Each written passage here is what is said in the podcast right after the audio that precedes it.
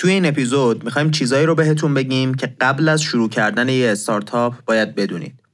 پال گراهام که توی اپیزود قبلی نظرش در مورد دلایل شروع نکردن یه استارتاپ رو گفته بود این دفعه با نگاه به اینکه می‌خواد قبل از شروع یه استارتاپ به بچه هاش که بزرگترینشون موقع نوشتن اون متن تازه دو سالش بوده نصیحت کنه یه کلاس توی استنفورد برگزار کرده توی سال 2014 که می‌خوایم ببینیم نصیحتاش به ماهایی که توی ذهنمون هست که استارتاپ خودمون رو راه بندازیم چیه و چی می‌تونیم ازش یاد بگیریم.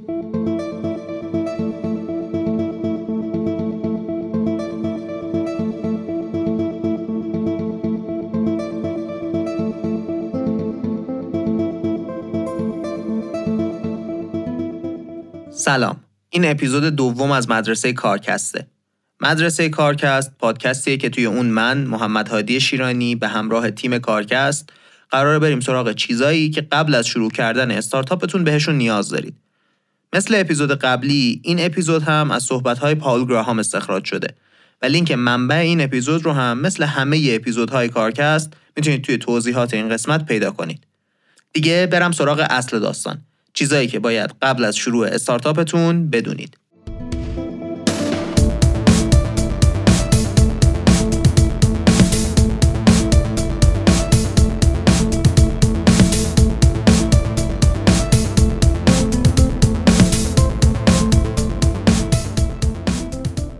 پال گراهام میگه وقتی که بچه دار میشی نصیحت کردن آسون میشه. توی متنی که می‌خوایم تعریف کنیم پال گراهام فرض کرده می‌خواد به بچه هاش چیزایی که باید قبل از شروع استارتاپشون بدونن رو بگه و رفته این حرفا رو توی استنفورد زده. حرف محوری این اپیزود یه چیزه. یعنی توی کل اپیزود قرار همین یه جمله رو شاخ و بست بدیم. پس با دقت گوشش کنید. استارتاپ ها شدیدن با شهود ما آدم ها در تناقض هستن. همین یه جمله. دلیلش رو کسی شاید درست ندونه. ولی حدس اینه که هنوز فرهنگ استارتاپ توی جامعه ما منتشر نشده. برای همین بیشتر فرهنگ و تجربهمون از دنیای کارمندی میاد. یه کمی که توی دنیای استارتاپ بریم جلو تازه می‌فهمیم که سازوکار این دنیا با دنیای کار معمولی کردن فرقای اساسی می‌کنه. به قول پال گراهام اصلا شغل Y Combinator این بوده که به مؤسس های استارتاپ چیزایی رو بگه که می‌دونه انجام نمیدن. و بعد یه سال این مؤسسا میان میگن کاش حرفتون رو گوش کرده بودیم. همه حرف هایی که با شهود ما در تناقض باشن همینطوری دیگه. یه جوری انگار ته دلمون حس می‌کنیم این حرف حس درستی نمیده. حالا مفصل میریم سراغ این موضوع. مقاله میگه استارتاپ رو انداختن شبیه اسکی کردنه. شاید شما هم مثل من تا حالا اسکی نکرده باشید ولی بازم مثال خوبیه. دقیقا چون مثل اسکی کردن برامون ناشناخته است. احتمالاً برخلاف شهودمونه. آدما اولش که می‌خوان اسکی کنن برای اینکه سرعتشون رو کم کنن به عقب خم میشن. این باعث میشه شدیداً سرعت بگیرن و تعادلشون رو از دست بدن آخرش هم بخورن زمین. اصلا نکته مربی اسکی داشتن همینه دیگه که بهمون به بگه چی کارا بکنیم. کارایی که خلاف بدیهیات توی ذهنمونه. کسی برای دویدن روزمره مربی نمی‌گیره که. هممون غریزی بلدیم بدویم. خلاصه وقتی که افتادیم توی سراشیبی استارتاپ یه چیزایی هست که خلاف غریزمونه و اگه کسی از قبل به همون نگفته باشدشون با کله می‌خوریم زمین. هدف از این اپیزود پادکست هم اینه که از قبل بدونیم این چیزا رو که حداقل اگه می‌خوایم خلافش رو انجام بدیم یه لحظه قبل از انجام دادنش با خودمون فکر کنیم. اولین چیزی که می‌خوام بگم از غذا اون چیزایی نیست که نباید به غریزتون اتکا کنید. اون چیزیه که در موردش باید به غریزتون اعتماد کنید. اینکه در مورد آدما چی فکر می‌کنید. هممون توی زندگیمون کلی آدم زیر کار در رو و خالی بند و نمی‌دونم کلاهبردار و اینا دیدیم. اون چیزی که باید در موردش به حسمون اتکا کنیم همینه که حسمون در مورد اون آدمی که می‌خوایم باهاش کار کنیم چیه؟ یا اون کسی که می‌خوایم استخدامش کنیم؟ شاید اشتباه کنیم ها حرف من این نیست که ما همیشه درست میگیم. ولی بیشتر از این که اشتباه کنیم درست حدس می‌زنیم رفتار آدما رو. پس بهتره ریسک این که یه آدم نامناسب رو بیاریم توی تیممون حداقل بکنیم. حس شاید دارم اشتباه می‌کنم رو بذاریم برای بقیه چیزا. آدما رو با حسمون قضاوت بکنیم توی استارتاپ. انقدر که ریسک توی استارتاپ هست که بهتره ریسک این که با آدمی که فکر می‌کنید نامناسب کار کنید رو به استارتاپ اضافه نکنید چیز دومی که باید حواستون بهش باشه اینه که لازم نیست شما متخصص دنیای استارتاپ باشید تا بتونید استارتاپ خوبی رو راه بندازید. مثلا به مارک زوکربرگ مؤسس فیسبوک فکر کنید. اون روز اولی که شروع کرد به ساختن فیسبوک هیچ ایده در مورد استارتاپ نداشت. کلا در مورد استارتاپ ها کاملا بی سواد بود. فقط یه چیز رو می‌دونست.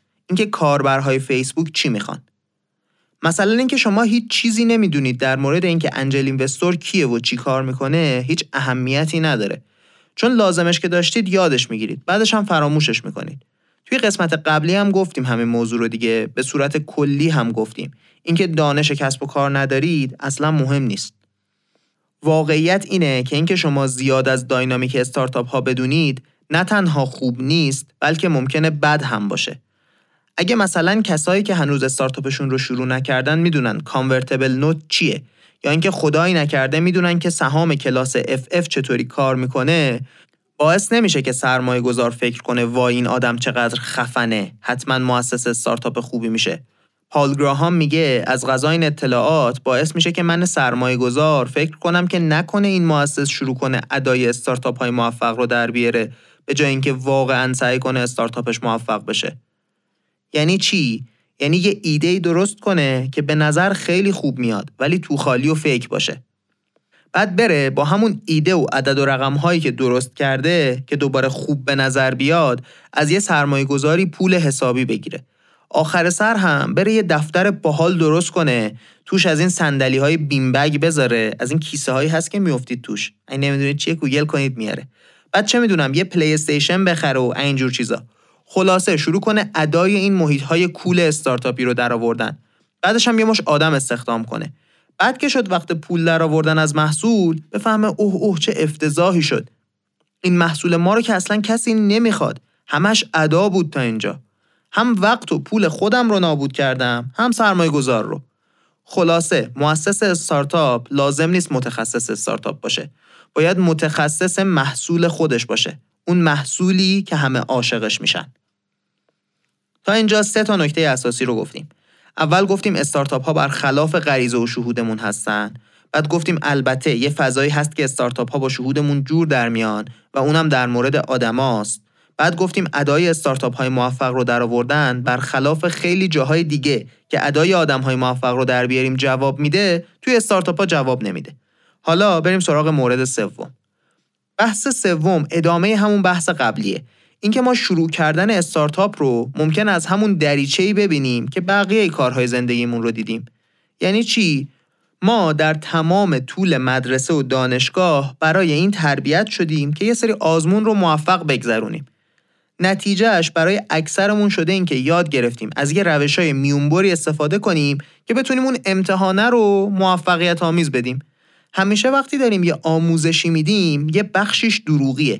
یعنی نمیشه که همه چیز رو صد درصد مطابق دنیای واقعی انجام داد. یه بخشایش رو همیشه باید اداش رو در بیاریم. خلاصه همه ما توی دانشگاه از این واقعی نبودن سوء استفاده کردیم. تقریبا همیشه معلومه که 20 درصد مطالب موضوع اصلی یه درس هستن. همونا هم توی امتحان میان. اکثر دانشجوها هم تمرکز می‌کنن روی همون چند تا بخش و همونا رو می‌خونن که بتونن توی امتحان نمره خوبی بگیرن. در واقع دانشگاه رفتن یه بازیه که به همون یاد میده چطوری با ادای یاد گرفتن نمره خوب بگیریم. پال گراهام میگه من خودم هم همین کار رو می‌کردم. رفتن سر امتحان یه بازی بود که ببینم چقدر خوب تونستم سوالهای امتحان رو حدس بزنم. یه لحظه اینجا ذهنتون رو نگه دارم و بگم لیسانسش رو توی دانشگاه کورنل گرفته. ارشدش رو هم از هاروارد گرفته ها. در مورد دانشگاه های درجه 3 و 4 صحبت نمی کنیم داریم حرف بهترین دانشگاه های دنیا رو می‌زنیم. خب حالا آدمایی که اینجوری آموزش دیدن که یه سری موضوع محدود رو یاد بگیرن و بعد نتیجه فوق بگیرن دنبال چی میگردن توی زندگی استارتاپی؟ دنبال همین راه های میونبر که بتونن موفق بشن دیگه. 17 18 سال 20 سال بهش عادت کردن. البته که هیچ کدوم این راه های میونبر توی دنیای استارتاپ وجود نداره. وقتی دنبال این راه های میونبر میگردیم و فکر می‌کنیم که خوب بودن یه استارتاپ رو با مقدار سرمایه‌ای که جذب کرده میسنجن، نتیجهش میشه این که یه سری سوال خاص و ثابت رو هممون می‌پرسیم.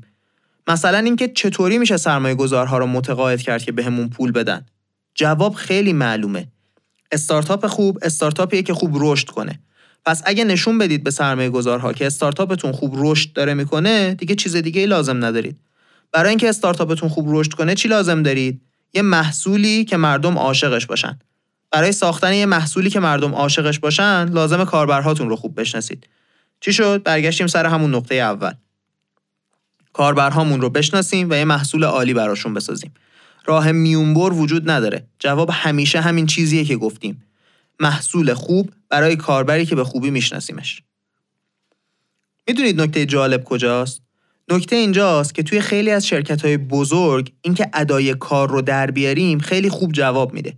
مثل دانشگاه ها هرچی شرکت ساختارش افتضاح تر باشه خب بهترم جواب میده این ادا در آوردن شاید یه زنگی توی گوشتون در مورد محیط کار ایران الان صدا کنه. نمی‌دونم. خلاصه. توی محیط کاری که خوب درست نشده فقط کافیه بچسبی با آدم درست و ادای کار مفید کردن در بیاری. به همین سادگی. توی استارتاپ ها اصلا از این خبرها نیست. بارها گفتیم تا اینجا بازم میگیم. فقط و فقط کاربرا هستن که مهمن و هیچ جوری نمیشه کاربرا رو گول زد که محصولمون مناسبشون هست یا نه. حتی اگه گولشون هم بزنیم بعد چند روز متوجه میشن ول می‌کنن میرن. نکته ترسناک اونجاست که ادا در آوردن تا یه حدی روی سرمایه گذارها کار می‌کنه.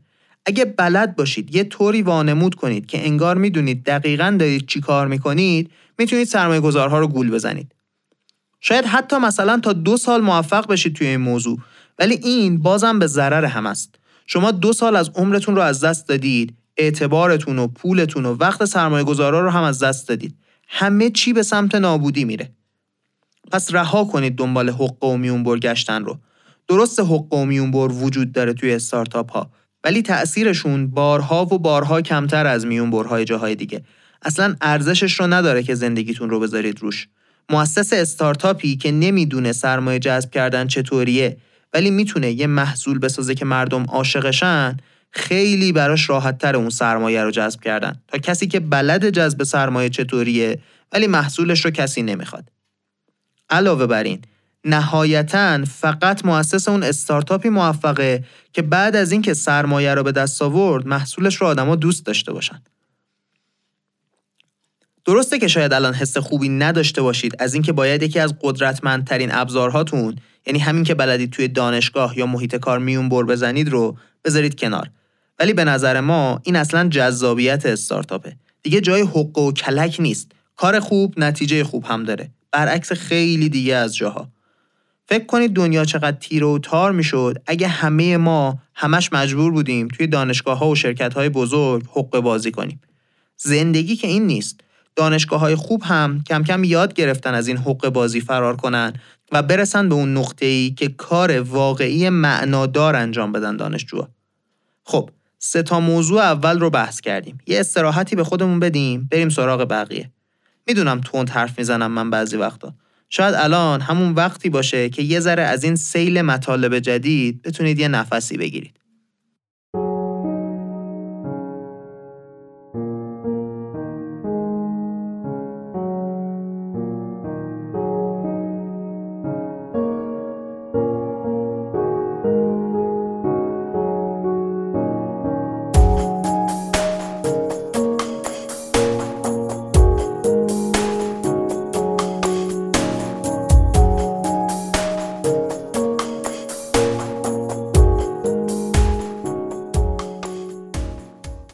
نکته چهارم که توی اپیزود قبلی هم یک کمی حرفش رو زدیم اینه که استارتاپ ها همه چیز مؤسس هاشون رو می‌بلعن. زمان، امکان انجام خیلی از کارها، اونم نه برای یه مدت کوتاه. اگه موفق بشید برای سالها یا شاید حتی دهه ها. مثلا لری پیج مؤسس گوگل رو تصور کنید. توی 25 سالگی گوگل رو شروع کرد. مثل دونده ای که توی شروع مسابقه داره با تمام توانش میدوه. از اون روز تا الان بیش از 15 سال گذشته و لری پیج هنوز داره با همه توان میدوه. حتی فرصت نکرده یه نفسی تازه کنه وسط راه. هر روز یه مشکل جدیدی توی گوگل پیش میاد که تنها کسی که می‌تونه حلش کنه مدیر عامله. این تازه پایان داستان نیست. فرض کنید حالا یه مسافرتی هم بره لری پیج. یه هفته. تمام اون مشکلاتی که توی اون یه هفته پیش اومده جمع میشه روی هم. وقتی برمیگرده حتی از قبل هم بیشتر باید بدوه برای انجام دادن کاراش. تمام این کارها رو هم باید بدون هیچ قر زدنی انجام بده. چرا؟ چون کسی که پدر کمپانیه هیچ وقت حق قر زدن نداره. هیچ پدری در واقع حق قر زدن نداره. علاوه بر این وقتی شما به عنوان یه مولتی میلیاردر قور بزنید کسی باهاتون همدردی نمی‌کنه. میگن یارو میلیاردها دلار پول داره قرم می‌زنه. مجموعه این دلایل می‌رسه به نقطه ای که تقریبا همه از یه استارتاپ خوب سود می‌برن به جز کسی که اون روزهای اول ساختتش. Y Combinator چند ده تا از این کمپانی های چند میلیارد دلاری رو توی درست کردنشون دخیل بوده و همه مؤسس ها بدون هیچ شکی یه چیز رو میگن. هیچ روزی نمیاد توی استارتاپ که از دیروزش کار راحت تر بشه. شکل مشکل ها عوض میشه فقط. به جای اینکه مشکل این باشه که کولر شرکت خرابه و به خاطر گرما هیچکی نمی‌تونه کار کنه مشکل تبدیل میشه به اینکه یه سری مشکل توی فرایند ساخت دفتر شرکت توی لندن پیش اومده. مشکل همونه جنس نگرانی عوض میشه. به قول پال گراهام درست کردن استارتاپ مثل بچه دار شدن میمونه. وقتی شروعش کردی دیگه دکمه غلط کردم نداره. تا آخر زندگیت باهاته. درسته که بچه دار شدن کاملا فوق العاده است. ولی خیلی از آدم ها به دلایل مختلف بچه دار شدن رو عقب میندازن. اینکه نخواهید بچه دار بشید هیچ مشکلی نداره. کلی کار میشه کرد قبل از بچه دار شدن که هم بهونه های خوبی هم برای بچه دار نشدن هم کلی از بزرگ کردن بچه راحت ترن حالا وقتی نوبت استارتاپ میشه خیلی ها بهتون میگن موقعی که دانشجو هستید شروعش کنید. این احتمالا دیوانوارترین پیشنهادیه که میشه کسی بهتون بکنه. دانشگاه چی کار می‌کنن؟ اونا هم میان میگن وقتی تو دانشگاه هستید وقت خوبیه برای شروع چرا؟ چون همه ازشون انتظار دارن که بتونن استارتاپ درست کنن تنها کمکی که دانشگاه ها می‌تونن به دانشجوها بکنن اینه که بهشون یاد بدن کارها رو با انجام دادنشون یاد بگیرن کار رو که انجام میدن توی حین انجام دادن یاد بگیرن همین چند دقیقه پیش گفتیم که داشتن دانش زیاد از استارتاپ ها به جای اینکه خوب باشه احتمالاً بده. برگردیم سر دیوانوار بودن شروع استارتاپ توی دانشگاه. درسته که اولش که کار رو شروع می‌کنید ممکنه دانشجو باشید ولی وقتی که یک کمی جلو رفتید در بهترین حالت فقط روی کاغذ دانشجو هستید نه در واقعیت. چند وقت بعدش حتی دیگه روی کاغذ هم دانشجو نیستید. حالا که شرایط رو گفتیم شاید با خودتون بگید الان کدوم کار رو باید انجام بدم؟ برم دانشگاه یا اینکه استارتاپم رو راه بندازم؟ جوابش ساده است. در حین دانشگاه استارتاپ رو شروع نکنید. اینکه یه استارتاپ شروع کنید یا نه در واقع یه بخشی از یه سوال اساسی تره اینکه چجوری زندگی بهتون خوشحالی میده. هر چیزی که بهتون خوشحالی بده اینکه توی 20 سالگی استارتاپ راه بندازید احتمالا تصمیم خوبی نیست. باید سعی کنید بیشتر دنیا رو بشناسید تا مطمئن بشید که استارتاپ راه انداختن براتون انتخاب خوبیه. تجربه کردن چیزهای مختلف احتمالا نتیجه بهتری داره توی اون سن تا اینکه بدون دیدن چیزها یه مسیر رو به سرعت طی کنید تا تهش هم برید. بهترین اتفاقی که ممکنه براتون بیفته وقتی استارتاپ رو شروع می‌کنید اینه که موفق بشید. اگه توی 20 سالگی شروع کنید و موفق بشید کلی کار توی دنیا هست که می‌تونستید تجربه کنید و نکردید. علاوه بر اینکه نکردید احتمالا هیچ وقت دیگه ای توی زندگیتون همین فرصت رو پیدا نمی‌کنید که تجربهشون کنید پس بهتره. اگه به سمت استارتاپ میرید قبلش کمی جهان بینیتون بازتر شده باشه. زاکربرگ رو توی این اپیزود حرفش رو زیاد زدیم. زاکربرگ دیگه هیچ وقت نمی‌تونه مثل یه جوون خوشحال با یه کول پشتی راه بیفته دنیا رو بگرده. شاید بتونه با جت اختصاصیش هر جایی که دلش می‌خواد بره ولی هیچ وقت نمی‌تونه اون تجربه زندگی با کوله پشتی رو تجربه کنه. درسته که گفتیم خیلی عالیه کار توی استارتاپ ها ولی فقط وقتی که انتخابش با آگاهی کامل باشه. احتمال اینکه پروژه شما مثل فیسبوک بگیره خیلی کمه. چون در اکثر موقعیت ها کسی که باعث میشه یه پروژه موفق بشه مؤسس های استارتاپ هستند که با تلاش زیاد موفق میشن کل سیستم رو از روی زمین بلند کنن و به پرواز در بیارن. ولی اگه مثل زاکربرگ این شانس بهتون رو کنه که یکی از پروژه هاتون خودش شروع کنه به پرواز کردن انتخاب خودتونه که ادامش بدید یا نه. ولی احتمالا خیلی منطقی نیست. وقتی که دنیا رو به اندازه کافی ندیدید شروع کنید به تلاش زیاد برای به پرواز در آوردن پروژهتون. خب ممکنه الان با خودتون بگید که اینجوری که تو گفتی استارتاپ ها خیلی به نظر سخت میاد اگر هنوز حس می‌کنید که نگفتم بذارید بگم که استارتاپ راه انداختن واقعا خیلی خیلی سخته. حالا سوال اینه که باید اصلا هیچ موقعی شروع کنیم یه استارتاپ رو؟ نکته پنجمی که خلاف شهود ماست همینه. کسی نمی‌تونه بهتون بگه که اصلا باید استارتاپ شروع کنید یا نه. توی اپیزود قبلی دلایلی که نباید شروع کنیم رو گفتیم. ولی آخرش هیچ کس حتی خودتون نمی‌تونه بگه که آدم مناسب استارتاپ راه انداختن هستید یا نیستید. اگه مثلا برنامهتون این باشه که استاد دانشگاه بشید یا اینکه فوتبالیست حرفه‌ای بشید می‌تونید بدونید که شانستون چقدره. بالاخره کلی آدم تجربهش کردن شما هم کلی تجربهش کردید. ولی وقتی میرید سراغ استارتاپ خیلی بعیده کاری توی زندگیتون کرده باشید که شبیه استارتاپ درست کردن باشه. نتیجهش میشه این که به جای اینکه مجبور باشید بفهمید چجور آدمی هستید باید حدس بزنید وقتی که دارید توی آینده رشد می‌کنید چقدر خوب میشید توی استارتاپ رو انداختن. تخمین رشد آینده توی یه حوزه ناشناخته تقریبا غیر ممکنه پال گراهام میگه وقتی دارم این نوشته رو می نویسم نه ساله که کارم اینه که حدس بزنم چه کسایی مؤسس های استارتاپی خوبی میشن. میگه راحته که حدس بزنم کیا به اندازه کافی باهوشن که مؤسس خوبی بشن. راحت می‌تونم بگم تقریبا تمام کسایی که این نوشته رو می‌خونن و خب منم گسترشش میدم به کسایی که این پادکست رو گوش میدن به اندازه کافی باهوش هستن. سوال اصلی که باید جواب بدم ولی اینه که این آدما چقدر محکم و جاه طلب قراره بشن. میگه پیشبینی من به اندازه ای که پیشبینی یه متخصص می‌تونه خوب باشه خوبه. و جواب اینه که چیز زیادی نمی‌دونم از اینکه چه کسی می‌تونه محکم و جاه طلب بشه. ما سالی 24 تا استارتاپ رو انتخاب می‌کنیم و من یاد گرفتم که پیشبینیم در مورد اینکه کدومشون موفق تر میشن هیچ دقت خوبی نداره. مؤسس ها خودشون بعضی وقتا فکر می‌کنن که می‌دونن ولی اونا هم اشتباه می‌کنن. بعضیاشون وقتی وارد میشن اعتماد به نفسی که دارن برای اینکه حتما موفق میشن واقعا سر به فلک می‌کشه. ولی بعضیاشون یه طوری وارد Y Combinator میشن که با خودشون فکر می‌کنن کاش Y Combinator نفهمه که ما را اشتباهی انتخاب کرده. در نهایت ولی بررسی های Y Combinator نشون میده این اعتماد به نفس و موفقیت استارتاپ ها هیچ ربط معنیداری به همدیگه ندارن. حتما شنیدید که در مورد ارتش هم همین موضوع دیگه خیلی نمیشه از روز اولی که آدما وارد ارتش میشن حد زد که کدوما موفق میشن کدوما شکست می‌خورن دلیل این موضوع هم مثل استارتاپ هست.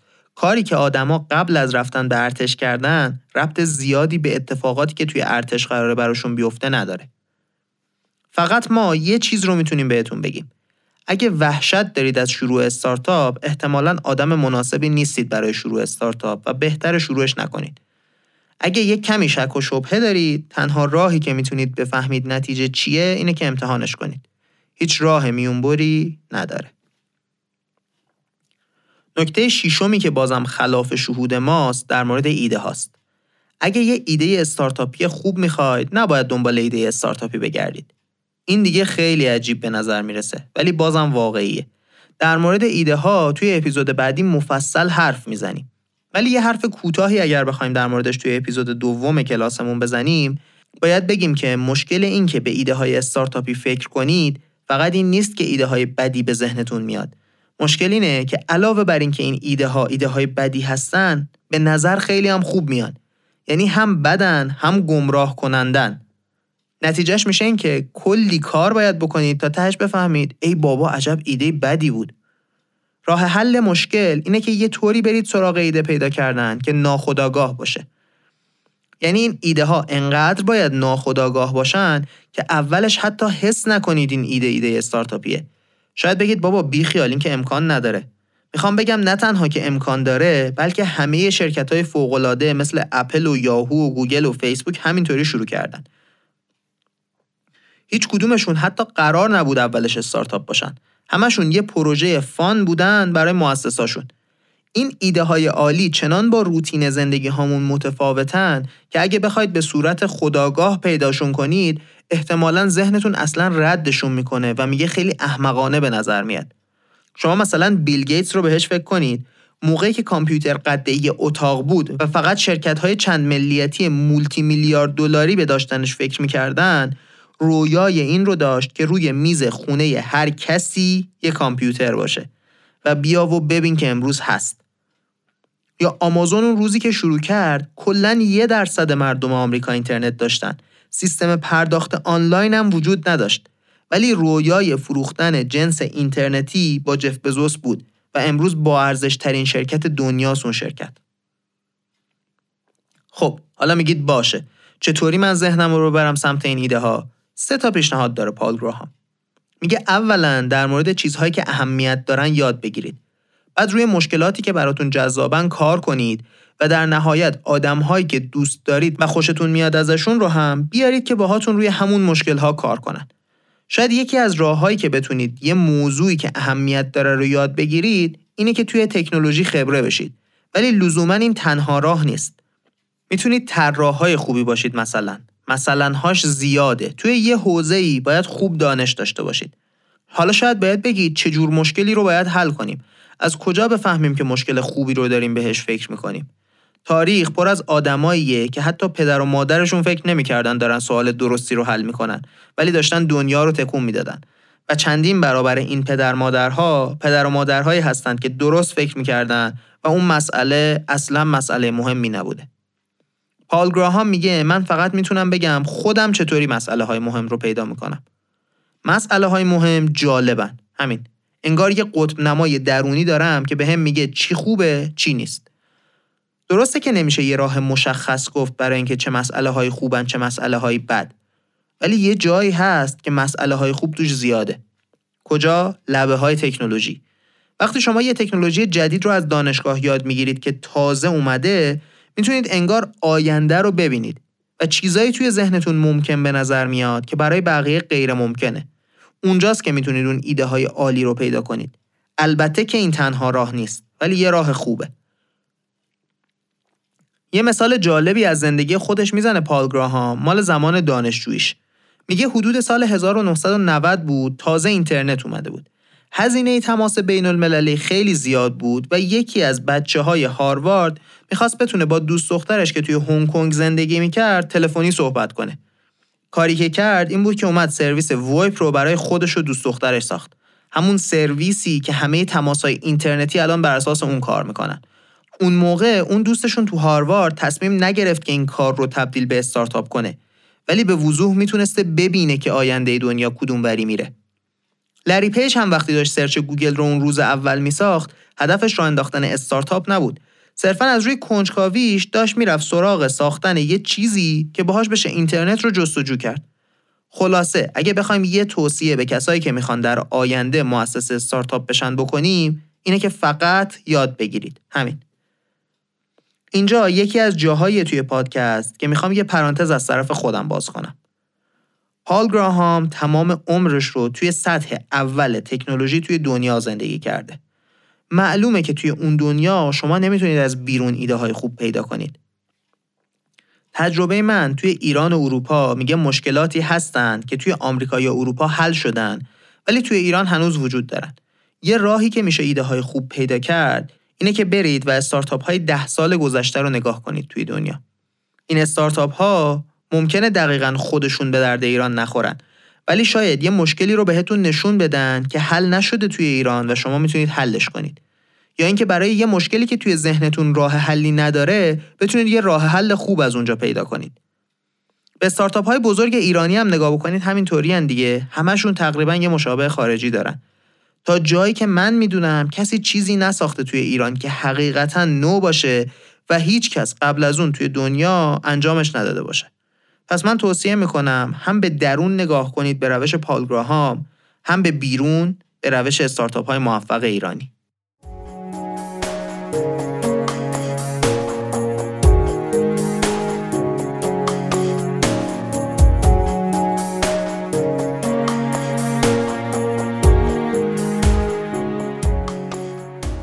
خب دیگه بریم سراغ جمعبندی و خلاصه کنیم حرفمون رو. اول گفتیم دنیای استارتاپ دنیاییه که با همه چیزهایی که معمولا تجربهشون کردیم فرق داره. و این باعث میشه بعضی چیزهایی که توی زندگی برامون بدیهی شدن توی دنیای استارتاپی غلط باشه. گفتیم اول از همه قبل از اینکه بر اساس بدیهیات ذهنمون رفتار کنیم یه لحظه مکس کنیم. این بدیهیات معمولا اشتباهن. گفتیم تنها جایی که باید به قضاوت حسیمون خیلی اتکا کنیم وقتی که می‌خوایم در مورد آدما تصمیم بگیریم. اونجا تجربه خوبی داریم و خوبه که ازش استفاده کنیم. بعد گفتیم پنج تا عامل دیگه هم هست که باید حواسمون باشه. یکیشون این بود که لازم نیست در علم استارتاپ خبره باشید تا بتونید استارتاپ خودتون رو راه بندازید. این خبره بودن حتی ممکنه به ضررتون تموم بشه چون باعث میشه ادای استارتاپ های موفق رو در بیارید به جای اینکه واقعا موفق بشید. عامل بعدی که یه جورایی مرتبط بود بین عامل این بود که دنیای استارتاپ مثل بقیه دنیاها یه راه میونبر نداره. استفاده از میونبرها هم باعث نمیشه موفق تر بشیم. برعکس باعث میشه که شانس شکستمون بالا بره. گفتیم چیزی که باید به درستی انجامش بدیم اینه که باید بتونیم محصولی بسازیم که دیگران عاشقش باشن. همه این چیزهایی که به اسم حک رشد و نمی‌دونم تریک های جذب سرمایه میشنویم همشون حق بازی بعد رفتیم سراغ بحث های زمانی. گفتیم استارتاپ همه زندگی رو میبله. پس اگه دانشجو باشیم نباید استارتاپ شروع کنیم. اگه شروع کنیم تهش به خارج شدن از دانشگاه ختم میشه. مورد بعدی هم به این مورد مرتبط بود. گفتیم سنی که توش دانشجو هستیم زمان خوبی برای استارتاپ رو انداختن نیست. وقت تجربه کردنه. بهتر اول دنیا رو بشناسیم که بعدش که رفتیم سراغ استارتاپمون به اندازه کافی دنیا رو دیده باشیم که بدونیم می‌خوایم کل زندگیمون رو وقف استارتاپ بکنیم. آخرین نکته هم در مورد ایده ها بود. گفتیم اگر دنبال ایده استارتاپی بگردیم ایده هایی پیدا می‌کنیم که خوب به نظر میان ولی افتضاحن. برای همین هم وقت خودمون رو تلف می‌کنیم هم پول سرمایه گذارها رو. گفتیم باید ناخداگاه دنبال ایده بگردیم و برای این کار اول باید سعی کنیم توی یه موضوع خاص متخصص بشیم. بعد بریم سراغ سوالهایی که اهمیت دارن و در نهایت با آدمایی کار کنیم که دوستشون داریم و لذت می‌بریم که باهاشون وقت بگذرونیم. البته این وعده رو هم دادیم که توی اپیزود سوم که دو هفته دیگه منتشر میشه مفصل در مورد ایده ها صحبت می‌کنیم. خب رسیدیم به آخر این اپیزود. اول از همه از شما ممنونم که گوش کردید این اپیزود رو و به دیگرانی که دنبال راه انداختن کسب و کارهای خودشون هستن معرفیش می‌کنید. بعد از اون هم می‌خوام از تیم کارکست تشکر کنم که کنار من همیشه کمک کردن به ساختن این پادکست. شبنم شجاع اردلان، محمد رستگارزاده و علی امیریان. امیدوارم که لذت برده باشید از گوش کردن به این اپیزود. این بود اپیزود دوم مدرسه کارکست.